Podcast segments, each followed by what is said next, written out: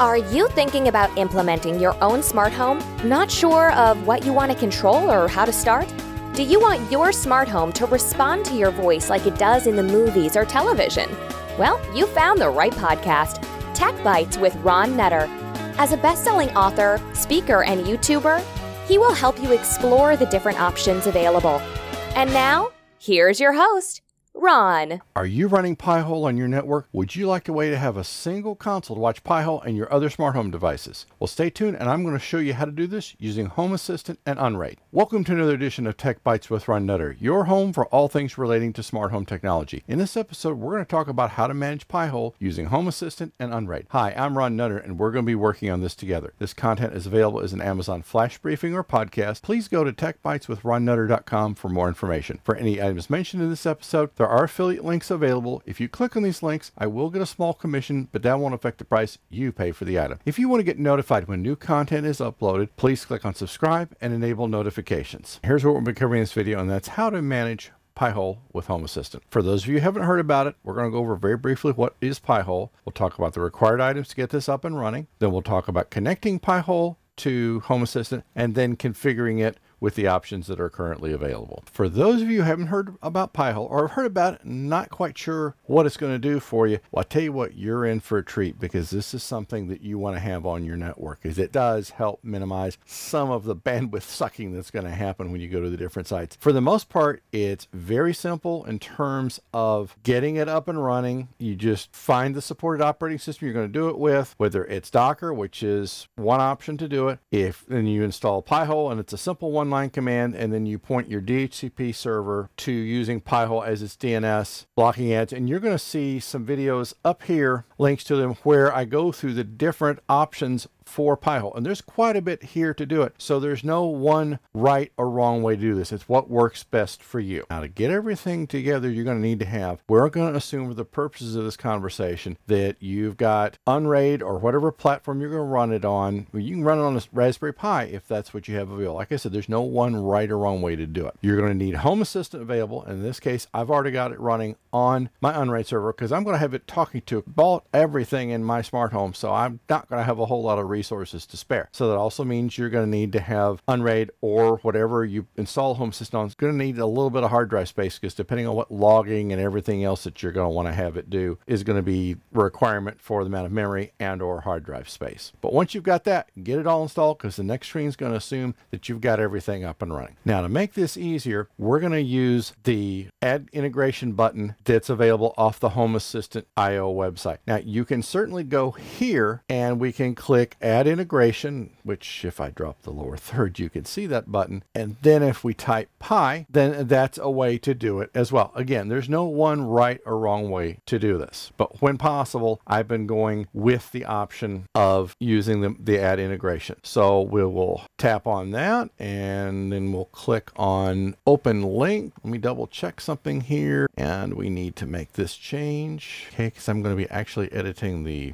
wrong one here because I've got more than one one Home Assistant server. So we'll say update and then we'll click open link. So it's going to open that one. Yes, we want to set up Pi-Hole and then we will go out and verify the address. When you're setting up that new account for the smart home, cloud service, or device, please get a copy of my smart home device account checklist you see here on the screen. This will help make sure that everything gets written down that you entered to get that account created. The form will also serve as a backup copy when you get this entered into your password manager app. And if you're not already using a password manager app, please get one now and get started.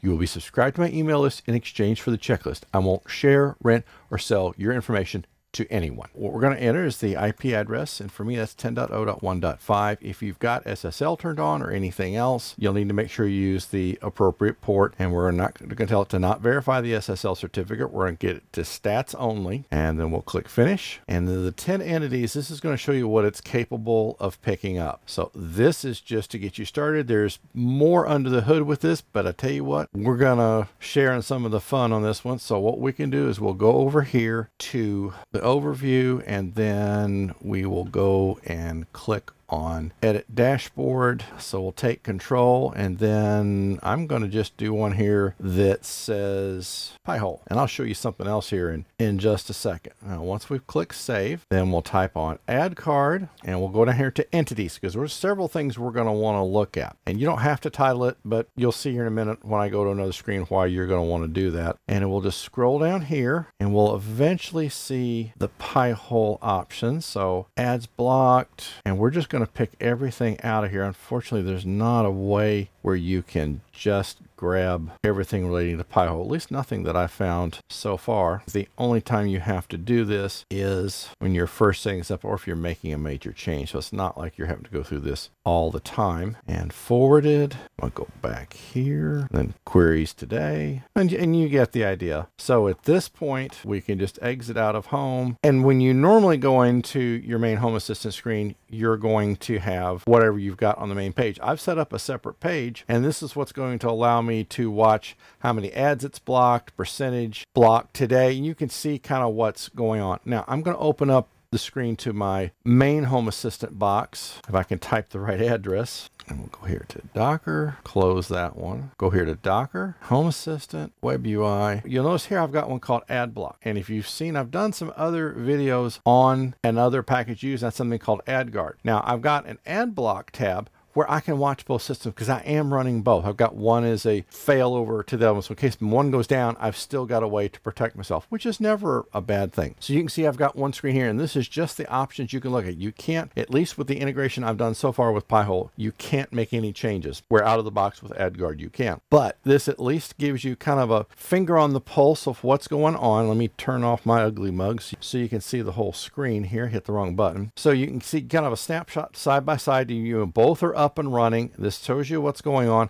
So it's, it gives you at least a way to keep your, your eye on the prize, because you can never be too safe. And it doesn't hurt to have a competing system, because say for some reason Pi-Hole decides to act up one day, if you've got another system in the wings, whether it's Pi-Hole or if it's AdGuard, I'm running both because I want to see from a long-term perspective, which is going to be several months, which one is better. And I may periodically, and this is the beauty of having more than one, I can swap in D H C P which one's primary and which one's secondary without having to touch the actual boxes. So I can always get a feel for, given the current updates, which one is going to be best for the current situation. So this is going to be something that is well worth looking at. So even if you're not running AdGuard, but you're looking at Pi-Hole, and this gives you at least kind of a snapshot approach to see what's going on, because that way you can very easily get an idea of what's going on without having to log into yet another interface, and you can get the most out of your network that you can. If you're watching this on YouTube, you will see videos on the screen that are similar to the one you've just watched, or other content that YouTube thinks you might be interested in. If this video helps you or provides value, please click on that like button, thumbs up. If you haven't already subscribed to the channel,